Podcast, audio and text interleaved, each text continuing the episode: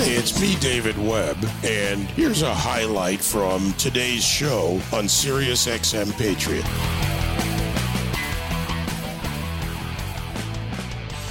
America needs leaders, and those leaders, many of them may be found in our bodies in the House of Representatives, in the Congress. And someone who certainly stepped out onto the stage is Tim Scott. Uh, the senator joins me now. He has a brand new book. It's called Redemption, oh, A Praise for America, a Redemption Story. Uh, and Senator, as you write and as you state on the cover of the book, Choosing Hope, Creating Unity, given where we are now as a country, redemption is a part of life that I believe in and I believe you do as well. But choosing hope, creating unity, we are in a very tumultuous time. Absolutely, David. Thank you for having me on the show again. I will say without any question, now is the time that we should unify we should be unified around the fact that we believe in certain principles, key principles that govern human flourishing. And today, as we look to the left, you see that they don't believe the way that most of the country believes. And the truth is that by choosing hope and creating unity, we will galvanize our conservative movement and take back the majority in the House and the Senate. And I think we move this country in the right direction. We certainly need now more than ever a real agenda focused on galvanizing those of us in this country who believe in the foundational principles that has led to the greatest country on earth being the beacon in the midst of darkness and the city on the hill. My book, America, a Redemption Story, talks about the journey that I have taken and the journey that our country has gone through in order to be where we are, which is a magnificent place. We are going through, David, really hard times right now, without any question. And that's why we need a dose of reality that things are much better, much better than the Democrats tell us that they are.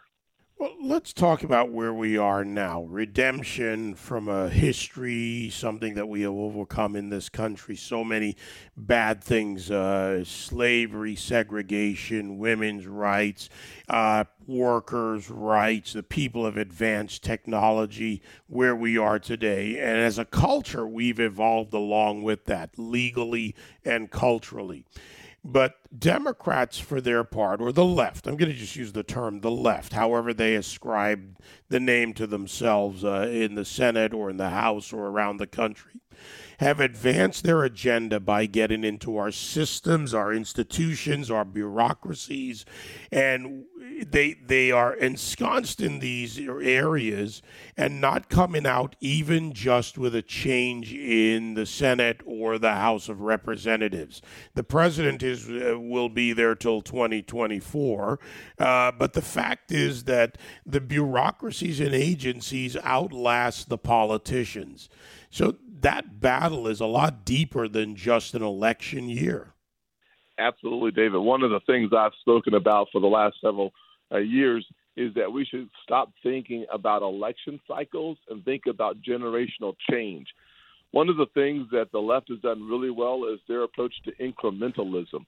And in my book, America The Redemption Story, I talk about how my life was transformed by good people of good conscience on, frankly, both sides of the aisle when you talk about the obstacles that we face, you talked about 1865, the segregated South, the Jim Crow South.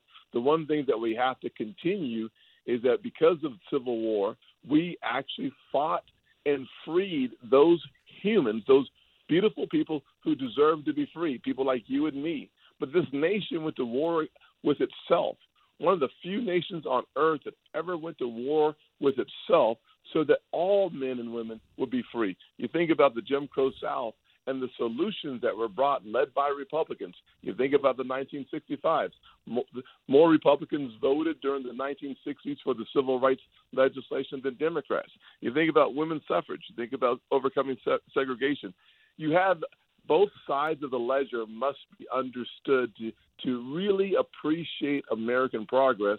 And today, that's not what we're hearing. We are literally only getting one side of the ledger, and I believe it stokes polarization. I believe it leads to people being more tribal.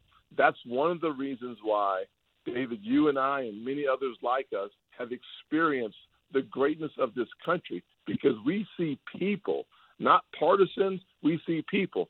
We react from our conservative principles because we know they work. We know also that the liberal approach hasn't worked. It certainly hasn't not worked for the people living in marginalized communities. And we can tell the story of America's greatness that is anchored in conservative principles. Well, you know, to that point of marginalized communities, and those are, you know, the ones that pay the highest price economically. You look at food prices, you look at inflation, you look at the variety of economic woes. But where we are today in America, all are paying a price some may be able to bear it over time a little bit better. Wealthier people, larger corporations over smaller mom and pop businesses, uh, for that example. But all are paying a price. And where we are now, if America continues down this path led by these policies and not opposed effectively by the Republican Party, whether at the state or federal level, and fought back and won against, then when wealth leaves, when corporations falter and fail, all the various issues that are that are hitting us right now, this country will pay a big price, and it's not just about the poor anymore.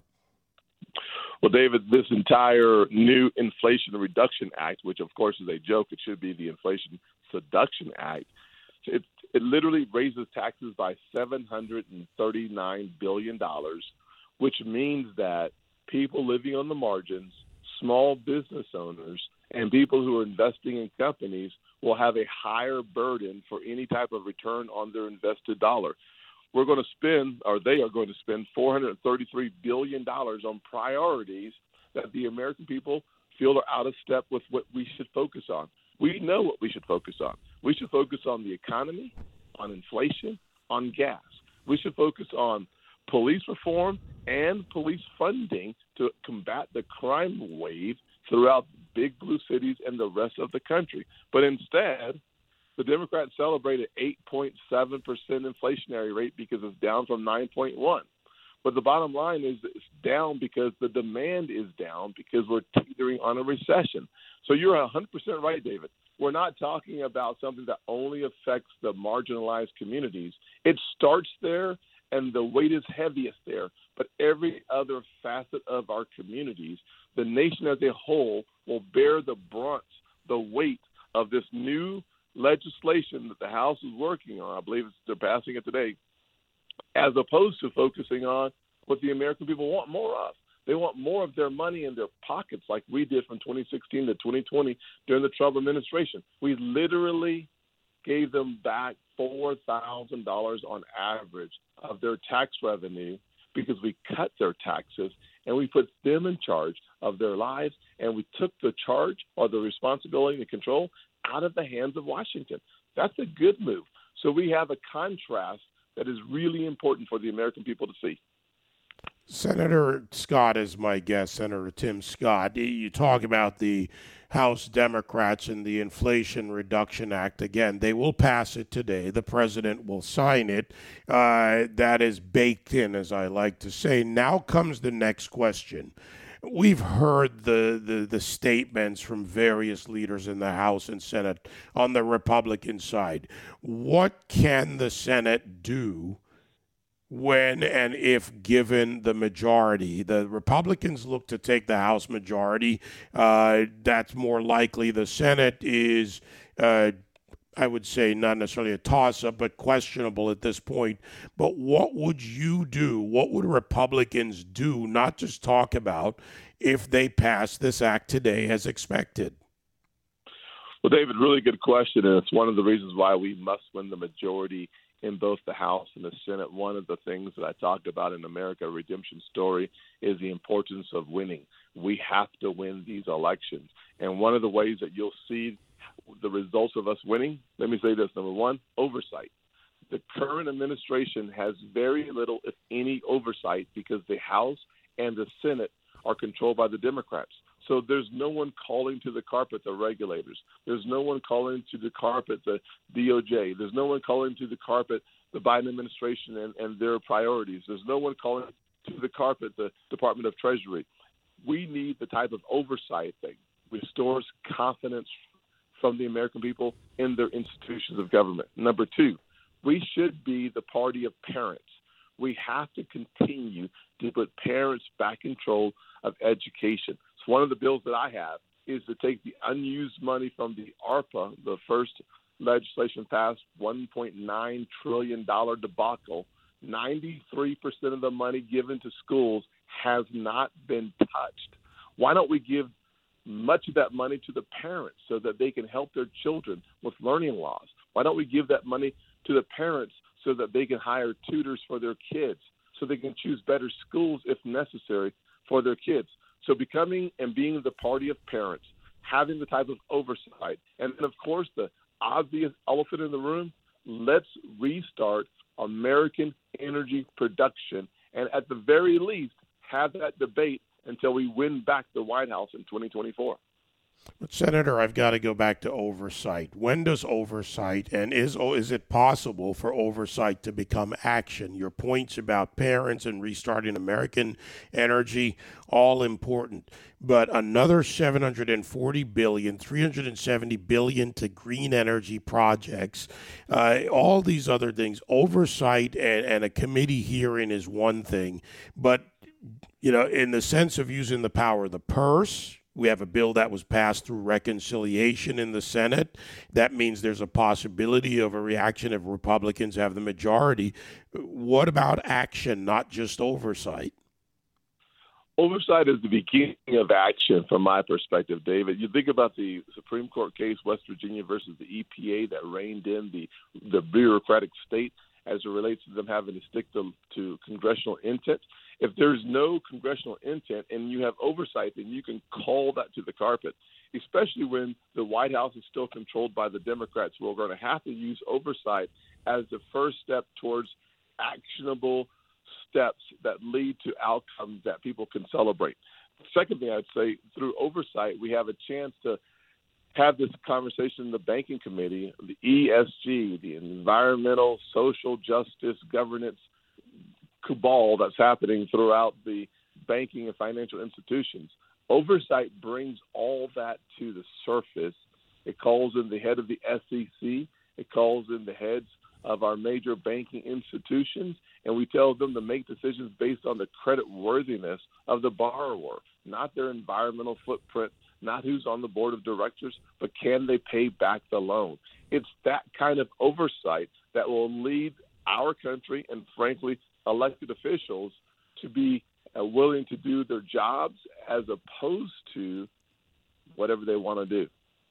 My guest, Senator Tim Scott, his book, America Redemption Story, uh, Choosing Hope, Creating Unity, uh, getting a great deal of praise, as I said earlier. Uh, congratulations again on the book, Senator. A couple of uh, questions. I know our time is somewhat limited here uh, on other issues. We saw the raid uh, that Merrick Garland now tells us he signed off personally and Trump on uh, the former president Donald Trump at Mar-a-Lago. Your reaction? We have now learned more about this. Dozens of agents going through uh, Mar-a-Lago. Uh, what's your reaction? I think it was unprecedented, stunning, and frankly, there are cookie crumbs that I see today because President Trump has said, "Listen, release the warrant." He is cooperating. That tells me that the unprecedented nature of violating a president's former president's residence looking for a presidential records act violation should have all of us enraged to be honest with you. His cooperation is a strong signal that there is nothing to be found there. Garland's comments about personally signing off on the raid does not give any American, in my opinion, or at least not the ones I've spoken to, comfort. What we want is oversight. We want to be able to bring in the DOJ. We want to be able to bring in the FBI and understand what they were thinking. And if we win the majority, we can actually do that. I think, frankly, that this should not have happened. And I pray that it never happens again because if they can weaponize the Department of Justice against the former president, imagine what they can do to you or to me.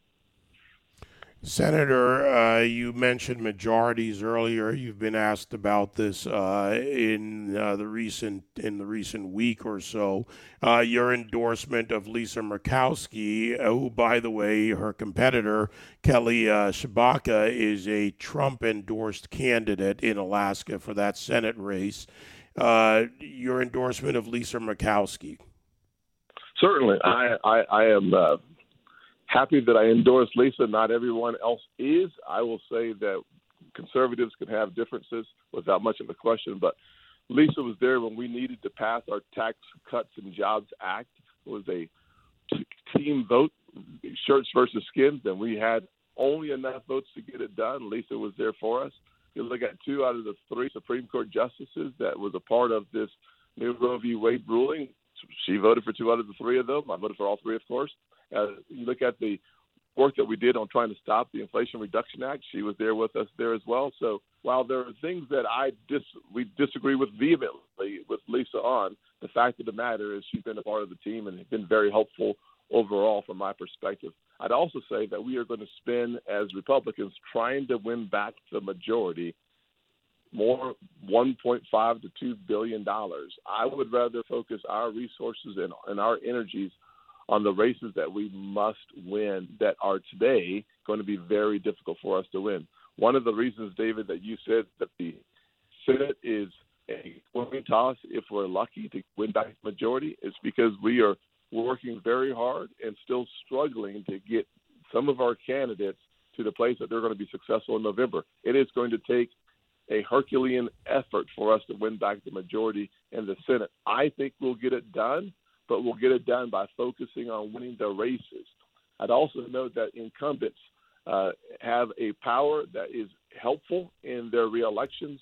And frankly, as a colleague of mine, I found that I have endorsed almost every colleague I have. I don't know that if there's a colleague that is up for reelection this year that I have not already endorsed. So I am I am looking forward to helping this team win in Georgia with Herschel Walker's race. We need to win in North Carolina with Ted Budd's race. We've have J.D. Vance in Ohio. We have Dr. Oz in Pennsylvania. We have Tiffany Smiley in Washington that I think is an outlier that can win her race as well. We need to lean into these competitive races where incumbents are not running in order to have a shot at winning back the majority in the Senate. Senator Tim Scott, his book, America a Redemption Story Choosing Hope, Creating Unity.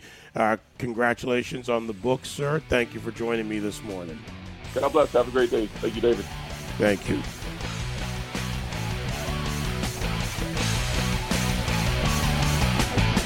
You can join me live on the David Webb Show Monday to Friday, 9 to noon East on SiriusXM Patriot 125.